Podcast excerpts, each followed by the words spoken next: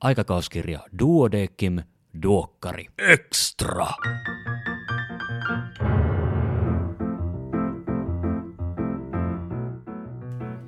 Arvon kuulija, tervetuloa kuuntelemaan Duokkari Extraa. Minä olen Kari Hevossaari, lääkäri Helsingistä. Tällä kertaa keskustelun aiheena on se suuri, lopullinen ja tuntematon, eli kuolema. Onko ihmisellä tai lääkärillä oikeutta vaikuttaa siihen, milloin se saapuu, tai minkälaisena se saapuu? Miten taataan yksittäisen ihmisen tarinalle paras mahdollinen loppu? Kanssani aiheesta keskustelee Juha Hänninen, joka lienee yksi eniten aiheen kanssa painiskelleista lääkäreistä Suomessa. Pandemiatilanteen vuoksi äänitys on tehty etäyhteyden välityksellä. Pahoittelen hetkittäistä tavallista heikompaa äänenlaatua. Juha, tervetuloa. Kiitoksia. Mukava olla täällä. Kiitoksia. Juha, kertoisitko hiukan itsestäsi? että ne kuulijat, jotka ei ole vielä sinuun törmännyt, niin tietää, että kuka olet. Mä olen äh, lääkäri, joka on toiminut terhokodin ylilääkärinä 25 vuotta ja sitä ennen erilaisissa lääkärin tehtävissä ja sitä ennen olen ensimmäisestä koulutuksestani valtiotieteen kandi ja tehnyt Joo. Muun muassa A-klinikalla terapiatyötä ja kirjoitellut paljon, kirjoitellut useita kirjoja ja ollut mukana monissa oppikirjoissa ja niin edelleen. Tuleeko ehkä sitten sieltä sun humaania empaattinen lähestyminen potilaisiin? No toivottavasti se on humaania ja empaattista, mutta tota, varmaankin mä olen opiskellut sosiaalipsykologiaa, filosofiaa, sosiologiaa ja, ja, ja tosiaan tehnyt tämmöistä perhetyötä jo ennen kuin rupesin tukemaan lääkäriksi. Kyllä se varmaan sieltä tulee. Sitten se voi tulla tietysti ihan omasta perhetaustasta, perhekasvatuksesta, mikä tietysti on vähän assua, koska mun isä on ollut upseeri aina koskaan ei okay. ajatella, että upseerin lapset olisivat jotenkin kauhean empaattisia. Ja en, en mä osaa sanoa. Voi olla. Mä oon itse mielelläni ajatellut aina niin, että, että tämmöinen humanistinen tai yhteiskuntatieteellinen peruskoulutus niin tuo erilaisen, ainakin kriittisen näkökulman lääketieteeseen. Se on mun mielestä hyvä ajatus ja musta siitä voisi keskustella ihan oman podcastinsa verran, mutta varmaan meidän täytyy nyt lipua kohti sitä aihetta, minkä takia just sä oot täällä. Aikanaan Terhokodin kautta sä oot kohdannut todella suuren määrän ihmisiä elämänsä loppuvaiheessa ja sä oot ollut mukana ajamassa parempaa saattohoitoa Suomeen, eikö niin? Kyllä. Ja, ja se, on, se on jossain määrin työ, jota sä edelleenkin teet. Joo, mä teen sitä viikoittain edelleen ja tapaan myöskin ihmisiä, joilla on ollut erityisiä jotain kysymyksiä kuolemisen ja kuoleman suhteen tänään viimeksi. Sä puhut usein hyvästä kuolemasta. Avaisitko vähän siitä, mitä tarkoittaa hyvä kuolema? No, tämä on sitten, sun ei tarvitse puhua tämän jälkeen, että mä voin pitää tämän monologin eteenpäin, mutta, mutta hyvä kuolemahan on siis ää, nimenomaan se, on sen ihmisen näköistä kuolemista. Että se on aina, aina persoonakohtaista, henkilökohtaista. Ja totta kai siihen liittyy jotain sellaisia, tai jos ei siihen liity ominaisuuksia, niin tiettyjä asioita, jotka siitä pitää olla poissa. Joo. Että tämä on niin erilainen fyysinen, psyykkinen kärsimys, kivut, ahdistus, pelot, niin ne tulee olla minimissään tai kokonaan poissa, että voidaan ajatella, että kuolema voisi olla hyvä. Mutta se liittyy paljon sellaisia asioita, mitä ihminen itselleen haluaisi ja, ja mitä ei. Että mä itse en omalle kohdalleni toivo, mikä todennäköisesti tulee kylläkin toteutumaan, mutta tota, no, en toivoisi, että, että tota, no, niin tämmöinen vaikea-asteinen dementoiva sairaus, niin, niin vaivaisi pitkään elämän loppuvaiheessa ja siihen kuolisi. Noi tavoitteet, mitä sä äsken sanoit, niin miten hyvin ne toteutuu tällä hetkellä Suomessa? Mä en osaa sanoa, koska ei ole, ei ole. nythän ministeriöhän teki raportin viime vuonna siitä, että mitenkä, niin kuin, miten on rakennettu saattohoitoa ja palliatiivista hoitoa eri puolille maata, että me tiedetään rakenteista jotakin, mutta se, että kuinka hyvin ne toimii ja kuinka siis kuinka hyvin ne toimii sen oman logiikkansa puitteissa Joo. ja kuinka hyvin ne toimii niin kuin semmoisen ää, hyvän kuoleman ideaalin puitteissa, mitä, mitä mä ajattelisin. Et mä nyt käy, käynyt tässä niin kuin kuolevan ihmisen läheisten kanssa viimeisen viikon aikana kaksi semmoista keskustelua, missä, missä niin kuin kaikki nämä rakenteet oli olemassa, mutta silti ne ei toiminut niin hyvin, että ne olisi estänyt näitä läheisiä niin kokemasta siinä vaikeuksia. Joo. Mä, tota, siis mä valmistuin itse tässä viimeisen vuoden sisään ja meillä oli siis muutama vuosi sitten palliatiivisen opetuksen kurssi. Se oli hirveän hyvä kurssi.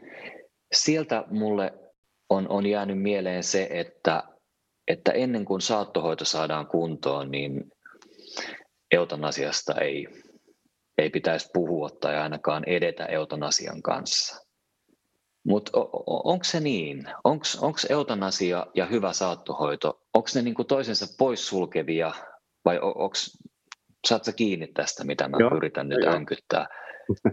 Joo, ei ne, ei ne missään tapauksessa ää, kokonaan poissulkevia ainakaan ole. Että tietenkin se, että jos meillä ei, ei ole toteuteta ollenkaan saattohoitoa, vaan ajateltaisiin sellainen tilanne, että on olemassa pelkästään kuratiivinen hoito ja sitten on eutanasia, jos ei se toimi, niin ei sillä Mutta nyt just viime viikolla tuli Ison-Britannian lääkäriyhdistyksen tekemä lääkärikysely, Joo. johon vastasi liki 30 000 lääkäriä.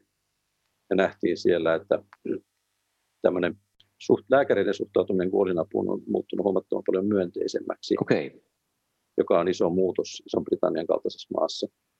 Ja sitten toinen tämmöinen sosiaaliantropologinen tutkimus, jota tässä katsoi, niin se kertoo, että meidän suhdekuolemaan on muuttunut ää, enemmän tämmöiseen caring-suuntaan, että, että me niin yleinen yhteiskunnallinen ilmapiiri on muuttunut suhteen ehkä empaattisemmaksi tai semmoiseksi, että me ei, halu, me ei enää sallita sitä niin paljon, että ihmiset kärsii. Otetaan niin ihmisten kuolema edeltävä kärsimys enemmän tosissaan. Ja se johtaa siihen, että meillä kaikissa kyselyissä niin valtaosa missä maassa tahansa, niin ihmisistä kannattaa. Nythän on jännä nähdä, mitä, mitä Suomen lääkärit sanoo. Lääkäriliitto on kysynyt, että pitäisikö eutanasian tai lääkäriavusteisen itsemurhan suhteen tehdä jotain muutoksia. Mm. Aivan, se tulee joskus tuossa loppuvuodesta ne tulokset. Mikä muuten on eutanasian ja lääkäriavusteisen itsemurhan ero? Eutanasiassa lääkäri no, tärkeästi ottaen inisoi sen kuolettavan lääkeaineen potilaaseen ja lääkäriavusteessa itsemurhassa lääkäri kirjoittaa reseptin, antaa potilaalle ota, tota, tai sitten antaa käytännössä sen pilleripurkin tai nestepullon ja sanoo, että juo tuo. Ja Aivan. se itse. Eli käytännössä avusteessa itsemurhassa lääkäri mahdollistaa sen, mutta ei tee itse tapahtumaa. Ei, ei, ei vie sitä lääkeainetta siihen kohdehenkilöön, jos näin voisi sanoa. Että Joo. Tänään on mielenkiintoisia erotteluita sitten muutenkin, että mitä mä olen kirjoittanut monesti, että mitä tapahtuu, kun hengityskone suljetaan. Että onko se se, että, että ihminenhän kuolee siihen, kun hengityskone suljetaan. Mutta niin. Tämän, niin se suljetaan sen vuoksi, että se katsotaan, että se lievittää tämän ihmisen kärsimyksiä. Siinä mielessä se teoreettinen filosofinen ero eutanasiaankin on aika pieni.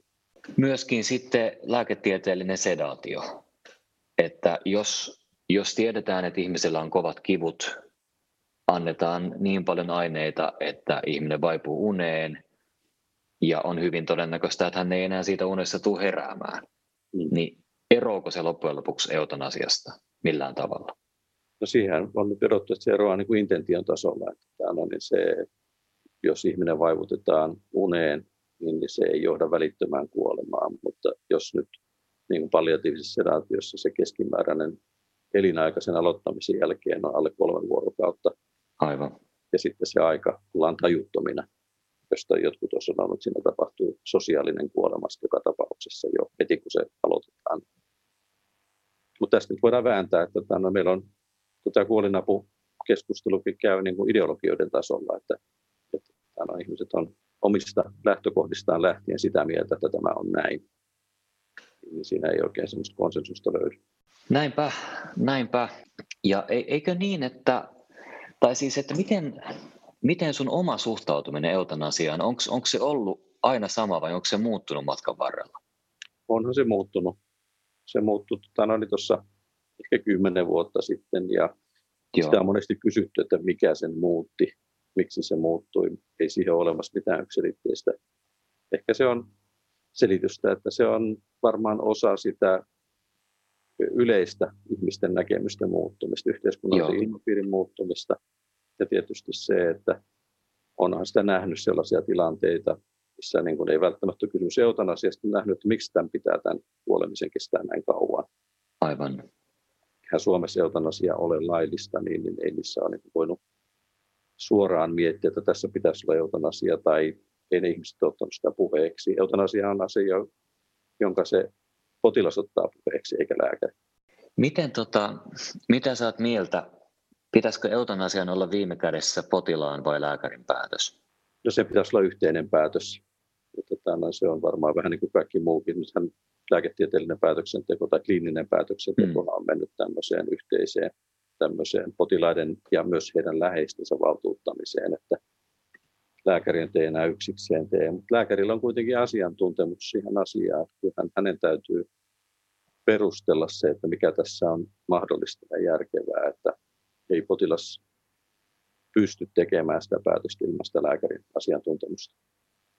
Voiko se olla mahdollista, että ainoastaan yhden, yhden lääkärin mielipide voi ratkaista? Vai tarviiko siinä olla jonkinlainen lääkäripaneeli tai useampi? Se on, siis sehän on se järjestelmä, mikä on Pelkiässä Hollannissa, mm. että siellä on oma lääkäri, jota potilas pyytää sitä, ja sitten tämä lääkäri tekee ratkaisunsa. Sitten se alistetaan tämmöiselle valvontalääkärille, joka sitten sanoo, että onko tämä hän sanoi, että onko kaikki tässä niin protokollan mukaisesti, onko tämä lain mukaista, onko kaikki noudatettu kaikkia varotoimia ja niin edelleen. Ja sitten sanoi, että okei on, tämän voi toteuttaa. Ja vielä semmoinen, että jos kyseessä on, on, on esimerkiksi ää, muistisairas, niin silloin siihen täytyy saada ää, geriatrin tai neurologin kanta. Jos Joo. on psykiatrinen ongelma, niin psykiatrin kanta. Ja onko tässä jotain juuri näissä esim. Benelux-maissa, itse asiassa mä en tiedä kuuluuko Luxemburg tähän, mutta... Tota... Kuuluu, joo, kuuluu. Okei, okay. no niin, Benelux-maissa. tota noin, niin, niin onko jotain vaatimuksia, että miten pitkään omalääkärin on pitänyt olla omalääkäri? Mä mietin vaikka itse, mä oon terkkarissa varmaan omalääkäri, ties kuinka monelle potilaalle, jota mä en ikinä tavannut. Ei, ei siinä ole. Siis se ideaalihan on se, että tämä se olisi oma perhelääkäri, mutta Joo tämmöistä järjestelmää nyt ei oikein niin kuin Hollannissa ja Belgiassakaan, niin se ei aina toteudu. Mutta siellä on sitten perustettu tämmöinen eutanasia-asiantuntijakeskus. Joo. Jos oma lääkäri on sitä mieltä, että hän ei pysty, halua toteuttaa tai halua sitä ottaa käsiteltäväkseen, niin se voidaan viedä tämmöiseen valtakunnalliseen asiantuntijaorganisaatioon, jolla on tiimejä ympäri maata – sitten sieltä tulee tämmöinen asiantuntija, lääkäri, sairaanhoitaja pari, joka haastattelee useita kertoja sen perheen ja potilaan ja sen lääkärin ja tutustuu asiakirjoihin ja tekee sitten ratkaisun, jos oma lääkäri ei ole sitä tehnyt. Joo, toi on aikamoinen parivaljakko, joka kiertää, kiertää kylästä kylään. Ja... Siis niitähän on, oliko sitä nyt 70 vai 150 Joo. parivaljakkoa. Ja heidän täytyy todella niin kuin perehtyä sit siihen tilanteeseen, mutta ainahan se on pikkusen niin kuin ulkoistettu silloin, kun se ei ole oma lääkäri, jonka se toteuttaa. Tämä on jännä, kun käsittääkseni me lääkärit pyritään siihen, että kaikki olisi mahdollisimman terveitä mahdollisimman pitkään ja sitten kupsahdettaisiin periaatteessa saappaat jalassa hmm. saman tien pois. Mutta että Valtaosin kuolema kuitenkin taitaa olla jonkinlaista hiipumista, että sitten se hiipumisen kesto vaan vaihtelee. Nämä kupsahduskuolemat, nehän on tietysti ää, tapaturmia, sitten on tämmöisiä ehkä äkillisiä sydän- tai aivoverisuonitapahtumia, mutta melkein kaikissa muissahan se tapahtuu vähitellen hiipumalla ja esimerkiksi naisten yleisin kuolinsyy taitaa nykyään alkaa olla jo dementoivat sairaudet. Mun läheinen menetti ystävänsä vähän aikaa sitten ja mä, mä mietin, että, että oliko se tavallaan niin kuin, oliko se paras mahdollinen loppu tälle, tälle ystävälle. Tämä ystävä oli siis jo aika iäkäs, hyvin monisairas. Tämä mun, mun, mun läheinen ja ystävä, he oli viettänyt mukavan aamupäivän yhdessä ja, ja sitten tota, ystävä lähtiessään ajamaan kotiin oli saanut sydänkohtauksen hiljaisessa vauhdissa autoa jo ojaan elämä loppui siihen, kukaan muu ei loukkaantunut. Ja ikään kuin viimeinen muisto oli miellyttävä aamupäivä, mm. aurinkopaisto. Mä mietin, että se, se on varmaan aika lähellä hyvää kuolemaa. No se on ehkä, joo, tavallaan. Se on tietysti idealisoitu kuolema tai ideaalinen tällainen. Se nyt valitettavan harvalle käytännössä tällä ei voi toteutua. Mutta siinä on paljon hyviä piirteitä. Mun hyvä ystävä, niin, niin me oltiin illalla katsomassa Pekka Parikan talvisota-elokuva. Joo. Me sen päälle ottaa muutamat sikaarit ja muutamat oluet ja sitten me lähdettiin kumpiin koteihimme ja hän kotona kotiportaikossa kuoli sinne sydänkohtaukseen. Se oli niin kuin hyvä kenelle. Ei se, ei se varmaan ollut hyvä sille vaimolle, joka löysi hänen miehensä kuolleena sieltä mm. takaa, tai lapselle, joka menetti isänsä. Tässä oli kysymys kuitenkin nuoresta, suht nuoresta miehestä. Aivan. Tai minulle, joka koen sen, että mitä pirua sä nyt meet kuolemaan meidän mukava illan jälkeen. Että, että no, niin, kyllä mä ymmärrän tuon ajatuksen tietysti, että, että ja jos voisi niin kuin iloisesti hyvissä fiiliksissä kuolla, niin, niin kuin joutumatta kärsimään, niin on se aika houkutteleva ajatus. Mutta se, mikä tästä nyt tulee mieleen, on se, että kuolema on aina kuitenkin loppu. Että se, se, se vaikuttaa ympärillä oleviin ihmisiin. ja, se, ja, se keskeinen käsite kuolemisessa on kyllä luopuminen. No niin, siis kuoleva tietysti luopuu kaikesta elämästään siinä, niin, mutta kaikki muutkin. Ja tämä on niin kuin viime aikoina, kun olen pohtinut sitä, mikä on saattohoidon syvin olemus, niin se Joo. on, on, on ää, valmentaa ihmistä tähän luopumiseen ja, ja valmentaa tätä perhettä ja tätä ihmistä suruun.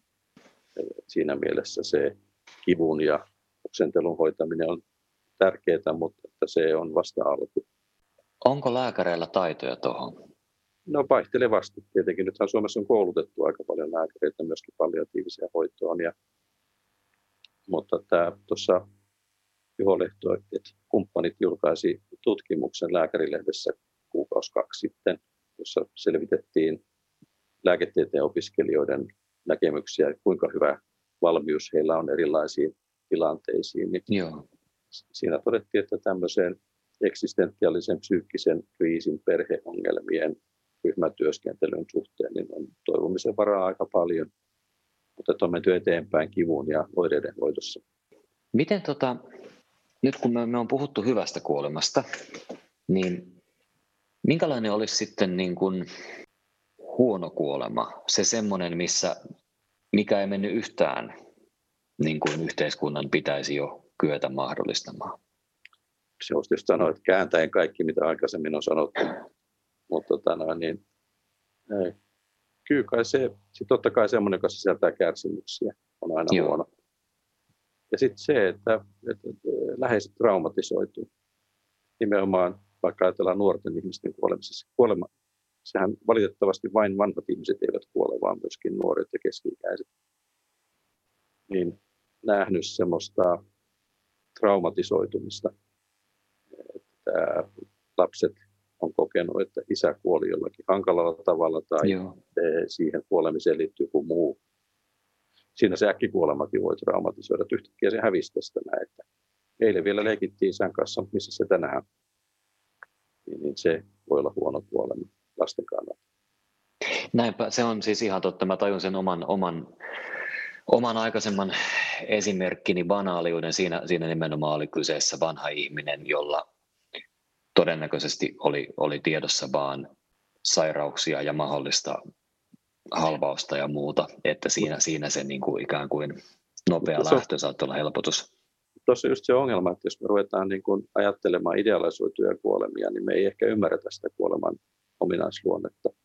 Että kuoleminen ei ole sellaista, että no niin minä vaan tästä nyt poistun teidän keskuudestanne ja sitten te jatkatte entiseen tapaan ja mä vältyin kaikelta kamaluudelta. kamaluudelta. Että se ei ole niin. Se on vähän sama kuin, ja se sanoit tuossa, että oli vanha monisairas ihminen. Ei vanha mm. monisairat ihmiset halua kuolla.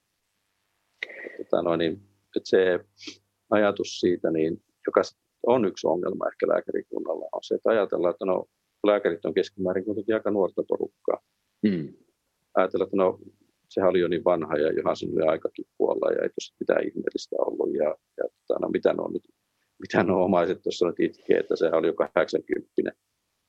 Että, tota, no, niin mulla on sukulainen, joka on toista sataa vuotta vanha ja täysin kiinni elämässä ja kuolema olisi ihan kamala juttu.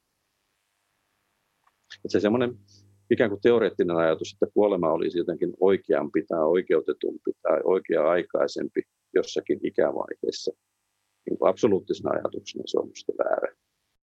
Mitä sä oot mieltä, jos lääketiede etenee niin paljon, että ihmisen elinikää pystytään jatkamaan vaikka sadoilla vuosilla? Niin pitäisikö se mahdollistaa? No, tällä, tällä tulee aika tungosta tällä maapallolla. että, että kyllähän tota, nyt jo on ongelmia sen suhteen, että meitä on liian paljon täällä. Ja onneksi, onneksi ja onneksi, niin minun ymmärrykseni mukaan niin solukuolema estää tämän nykyisen. Täytyisi tapahtua aika paljon, että me pystyttäisiin pysäyttää se, että ne solut on ohjelmoitu kuolemaan niin viimeistään tietyssä vaiheessa. Onko se nyt sitten teoreettisesti 130 vuotta tai hmm. Mä tiedän tuossa, mä yhdessä kohdassa kysyttiin, mikä sun omalla kohdallasi, että minkälaisen, mikä olisi sinulle hyvä kuolema. Mä sanoin, kun tänään tietää, että sairastaa semmoista hidasta tautia, joka 50 vuoden sisällä kuluttua tulee sinut tappamaan. Tämä kuulostaisi semmoiselta. Sitten on nähnyt taas, toi mitä sanoit tuosta raihnasuudesta ja vanhuudesta, mm. niin tosi paljon ihmisiä, jotka on kyllästyneitä elämään semmoista hyvin vajavaista elämää yksin. Kaikki on kuollut ympäriltä ja ei enää jaksa eikä pysty tekemään mitään. Kyllä siinä mielessä niin on paljon ihmisiä, jotka kyllästyy elämänsä loppuvaiheessa.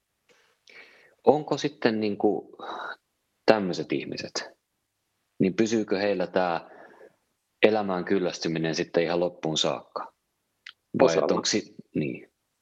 Että onhan se, niin kuin nythän tuolla Hollannissa keskustellaan siitä, että onko se eutanasian aihe, jos ihminen on kyllästynyt elämäänsä. Mutta tota, no, niin lain mukaan siellä ää, täytyy olla joku lääketieteellinen syy sen kärsimyksen taustalla, jotta voi saada eutanasian. Elämään kyllästyminen ei ole sellainen, se ei ole siellä mahdollista. Niin. Mä näkisin, että jos, jos on vaikea sairaus, josta tiedetään, että aikaa on jäljellä joitain kuukausia, mukana tulee hirvittävä määrä kipuja ja elämänlaadun merkittävä laskeminen, niin, niin siinä nopea portti pois saattaisi tuoda helpotuksen, mutta miten, miten just sit vaikka muistisairauksien suhteen? Et voiko, voiko muistisairaus olla syy eutanasiaan jossain oh, vaiheessa? Voi. Tuossa tota, hollantilaisilta kollegoilta kysyttiin sitä, että miten ne ajattelee, niin semmoinen varhaisvaiheen muistisairaus niin oli selkeästi hyväksytympää kuin myöhäisvaiheen. Ja perustuu lähinnä siihen, että se ihmisen kognitio heikkenee, että hän ei enää, kun sairaus edennyt jo pitkälle, niin ei enää pysty tekemään samalla lailla itseään koskevia päätöksiä. Ja Aivan. Se on johtanut siihen, että tänään niin nyt keskustellaan siitä, että voisiko tehdä eutanasia hoitotahdon, jossa ilmaisee, että tänään niin toistuvasti varhaisemmassa vaiheessa esimerkiksi vuosittain. Että no, niin edelleen olen sitä mieltä, edelleen olen sitä mieltä ja, ja sitten jossain tietyssä vaiheessa sitten voitaisiin toteuttaa, mutta tähän liittyy tietysti paljon käytännön ongelmia. Eli kärjestään, että ilmoitan, että kun MMC on alle 15, niin sitten... No, jotakin siihen suuntaan, ei tietenkään näin, mutta jotain sellaista, että kun vaikka, että että tämän, kun muistisairauteni on vienyt myös siihen tilaan, että mä en enää selkeästi havainnoi ympäristöä enkä tunne ketään ja, ja makaan olen yksin oman vuoden potilaana, niin siinä tilanteessa en halua jatkaa. Jos ajatellaan, että Suomi laillistaisi eutanasian, niin ajatellaan, voidaanko me ajatella kahta erilaista skenaariota, mitä siitä voisi pahimmillaan seurata tai mitä siitä voisi parhaimmillaan seurata? Jos me lähdetään tästä niin kuin huonosta vaihtoehdosta. No, kaikki pelot toteutuu. Mitä ne pelot on? Aha, jos kaikki pelot toteutuu. Totta kai, jos se on huonosti organisoitu, huonosti valvottu ja, sen, ja maailmassa valitsee paha henki, Joo. niin silloinhan, silloinhan voi tapahtua mitä vaan, jos annetaan ikään kuin tämmöinen valtakirja siihen kuolemaan. Mutta se edellyttää aikamoisia yhteiskunnallisia ja ihmisen luonteen muutoksia ja lääkärin ammattikunnan muutoksia. Ja se pelko on, mehän voidaan tietysti pelätä ihan mitä tahansa. Hmm. No, niin se, niin tämä slippery slope, eli kaltevan pinnan ajatuskin, niin sehän on pelkoa siitä, että kaikki suojamekanismit pettää. Ja lääkäreistä tulee pahantahtoisia ja tota noin, niin poliitikot ei halua laittaa mitään jarruja. Jos näin käy, niin me eletään aika ikävässä maailmassa muutenkin. Parhaimmillaan se voisi tarkoittaa sitä, että, että ihmiset välttyy turhalta tarpeettomalta kärsimykseltä niissä tilanteissa, missä he itse näkee, että he haluaisivat kuolla ja meillä ei ole mahdollisuuksia lääkärinä heitä auttaa muuta, siis muulla tavalla. Mm. Luuletko, että saattohoidon kehitys loppuu siihen, jos eutanasia laillistetaan? No ei tietenkään, miksi nyt siihen loppuisi. Tota, no, niin kuin se päinvastoin näissä maissa, missä toteutetaan, niin siellähän ää, esimerkiksi no, sanotaan, että avustettu itsemurha tuolla Yhdysvalloissa, niin Joo. ne on 95 prosenttia niistä on erikoistuneen saattohoidon palliatiivisen piirissä ennen sitä. Se saa, sen, saa sen avun ja Belgiassa, Hollannissahan nimenomaan lainsäädännöllä päästiin siihen, että sillä te, tehostettiin samanaikaisesti näitä. Ja tässä pyritään siihen yhä enemmän, että ne toimisi yhdessä. Se mikä on ongelma on, että, kaikissa kyselyissä niin ne saattohoitoa ja palliatiivista toteuttavat lääkärit kuuluu siihen ryhmään, joka vastustaa eutanasiaa. Siis, että siellä on keskimääräistä enemmän, lääkäreistä keskimääräistä enemmän. Niin se yhteistyö muodostaminen vaatii vielä paljon töitä.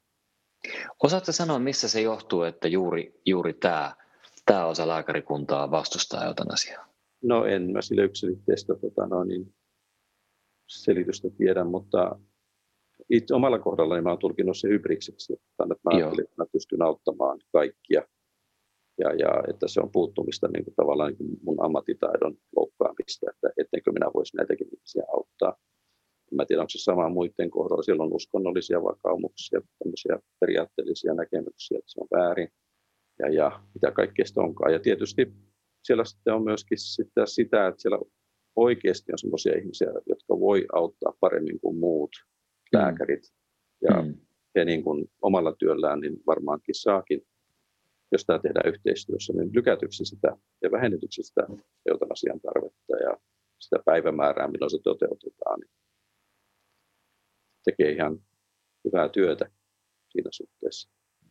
Aivan. Mä siis tässä niin kuin ikään kuin ilkeämielisesti ajattelen, että jos lääkäri kerran haluaa auttaa potilaita, niin silloinhan pitäisi hakeutua niille, niille lääketieteen aloille, jotka on ennen palliatiivista, että ne missä voidaan vielä koittaa pysäyttää, mutta tota, se, on, se on ihan typerä ajatus, koska nimenomaan, nimenomaan se loppuvaiheen kaiken kärsimyksen lievittäminen vaatii suurta erikoisosaamista ja se on äärimmäisen tärkeää. Niin ja sitten siellä on aika lailla asiallensa omistautuneita lääkäreitä, että en nyt välttämättä puhu kutsumustyöstä, mutta että saattohoitotyössä niin juuri sen takia, että se ei ole heroista lääketiedettä eikä se ole mitään niin sankariparantamista. Siinä täytyy olla jotain muita motivaatioita, miksi sinne lähtee ylipäänsä tekemään sitä työtä. Ja kyllä se semmoinen mm, empatiakyky ja, tämmöinen halu olla avuksi, niin varmasti on mukana aika monella tätä työtä tekevällä. No, empatia on nimenomaan se, mikä susta on, on välittynyt. Sä oot kirjoittanut aikakauskirja Duodekkimiin lukuisia hyviä kolumneja ja nimenomaan ihmisistä välittäminen on se, mikä niistä on välittynyt. Sä olit vastikään Kustannus Oy Duodeckimin Anja Snellmanin vetämän podcastin vieraana, mikä on oikein hyvä, suosittelen kuuntelemaan. Se löytyy sieltä, mistä muutkin podcastit ja tota, Mieletöntä Anja Snellman taitaa olla sen, sen podcastin mm. nimi. Ja äh, siinä sä sanoit, että kuitenkin, vaikka sä oot nähnyt niin paljon kuolemaa ja kuolevia ihmisiä, niin se ei ole sinänsä lievittänyt pelkoa kuoleman edessä lainkaan. Muistaaks mä ihan väärin? Saatoin sanoa, mutta ehkä lainkaan. Ei, ei, ei välttämättä, saatoin silti sanoa niin, mutta se, me ajatellaan sitä kuoleman perusluonnetta, Joo. Niin, joka on nimenomaan sitä, että tämä elämä päättyy ja joutuu luopumaan kaikesta ja joutuu miettimään myös, miten ne ihmiset, jotka jää tänne eloon, niin miten ne pärjää.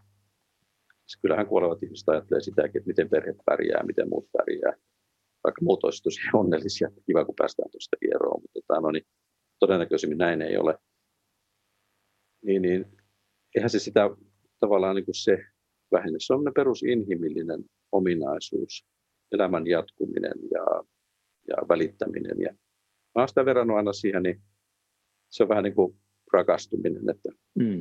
että, että rakastutaan silläkin uhalla, että se joskus loppuu tavalla tai toisella. Ja, tota, no, niin eletään siitäkin huolimatta, että se joskus loppuu. Ja, tota, no, niin, näissä on se yhteinen, yhteinen piirre, että, että tota, no, niin, jos kumpaakaan ei tekisi, ei eläisi eikä rakastaisi, niin, niin sittenhän missään ei olisi mitään mieltä. Näinpä. Ja jos ei niin kuin hakisi sisältöä elämäänsä, ei pelkästään se, että on elävänä organismina olemassa. Ottamatta kantaa uskontoihin tai muihin vakaumuksiin, niin Oletko huomannut, että ihmiset, joilla on voimakas uskonnollinen vakaumus, että pystyykö he ottamaan lähestyvän kuoleman kevyemmin tai helpommin vastaan? No se tietysti luo lohtua ja turvaa, jos on sellainen ajatus, että niin on olemassa joku tämmöinen, joka tuo lohtua ja turvaa. Hmm. Tämä oli tautologia. Mutta, tämän, mutta on sitten myöskin semmoisia, olen myöskin nähnyt tämmöisiä uskonnollisia psykooseja kuoleman edessä, että, Joo. että no, niin ne, on, ne on sitten tosi vaikeita. Se, että ihminen ikään kuin menettää uskonsa viime hetkellä tai pettyy siihen, että, että, että miksi mulle käy näin ja miksi mä joudun kärsimään näin, vaikka mä olen ollut hyvä ihminen ja uskonut koko elämäni, että jos kokee, että hänen Jumalansa pettää hänet, niin se on ehkä yksi hankalimpia juttuja. Se on varmasti sitä ja siinä on, siinäkin on hyvät neuvot tarpeen. Juha, me on, me on nyt puhuttu kuolemasta, hyvä tovi. Ja olisiko sulla antaa jotain yksinkertaista neuvoa tai ohjetta niille kollegoille, jotka joutuu kohtaamaan kuolevia, joko ensimmäistä tai toistuvasti kertaa? Kyllä lääkärissä täällä ole liikaa lääkäri niissä tilanteissa. Joo. Et, se semmoinen varsinkin, mitä siis puhun myöskin itsestäni silloin alkuvaiheessa, että no, niin mitä epävarmempi on, niin sen enemmän täytyy korostaa auktoriteettia, sitä enemmän täytyy korostaa tietoja ja tietopuolisia asioita, faktoja. Kyllä se semmoinen meneminen niihin tilanteisiin, niin semmoisena tyyppinä kuin on, ja sitten antaa se ihmisen kertoa ja uskoo siihen, mitä tämä ihminen sanoo, ja ymmär, yrittää ymmärtää sen, että mitä hän nyt on, on sulle kertomassa siinä. Et siitä on hyötyä sitten, kun lähdetään kelaamaan sitä, kerimään sitä, että mitä tämä ihminen on sanonut. Lääketieteellinen osaaminen tulee siinä vaiheessa ja, ja psykologinen Joo. osaaminen sitten, kun hän on ensin selvinnyt, että mikä tätä ihmistä niin kaikkein eniten riivaa. Mun mielestä oli kuvaavaa, mitä sä sanoit, olikohan se just siinä Anjan haastattelussa vai jossain toisessa, että tota, sä olit puhunut potilaan kanssa pitkään ja sitten potilas kiitti pastoria, eli mm. sinua, mm. ja kysyi, että milloin se lääkäri tulee.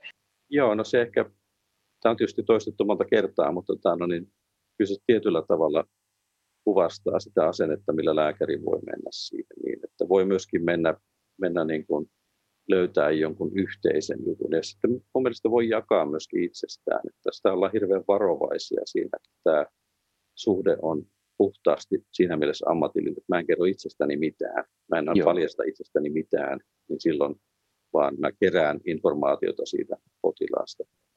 Niin se ei ole yksinomaan hyvä asia tehdä niin. Tietenkin täytyy Eli... suojata, suojata itseänsä, ei pidä lähteä. Niin, ää, nämä on tietysti herkkiä alueita, niin siellä helposti voi niin lähteä myöskin kertomaan liikaakin. Mutta tämä on semmoinen tämä, miten se oli jossain, jossain sarjakuvasta ja muussa, että teeskentele olevasi aito. että tämä no niin, ää, tavallaan se on ihan hyvä.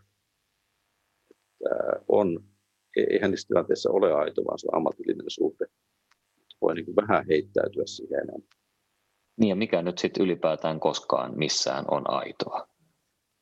No sitten tämä olisi sitten se kolmannen podcastin aihe, pohtia, pohtia tätä. Näinpä. Hei, Juha Hänninen, kiitos, että sulla oli aikaa tulla puhumaan tästä. Tämä oli pelkästään mukavaa. Hyvät kuulijat, teille oikein hyvää jatkoa ja Juha, sulle myös. Kiitos, kiitos. Ja sinulle. Kiitos. Moi moi. Moi.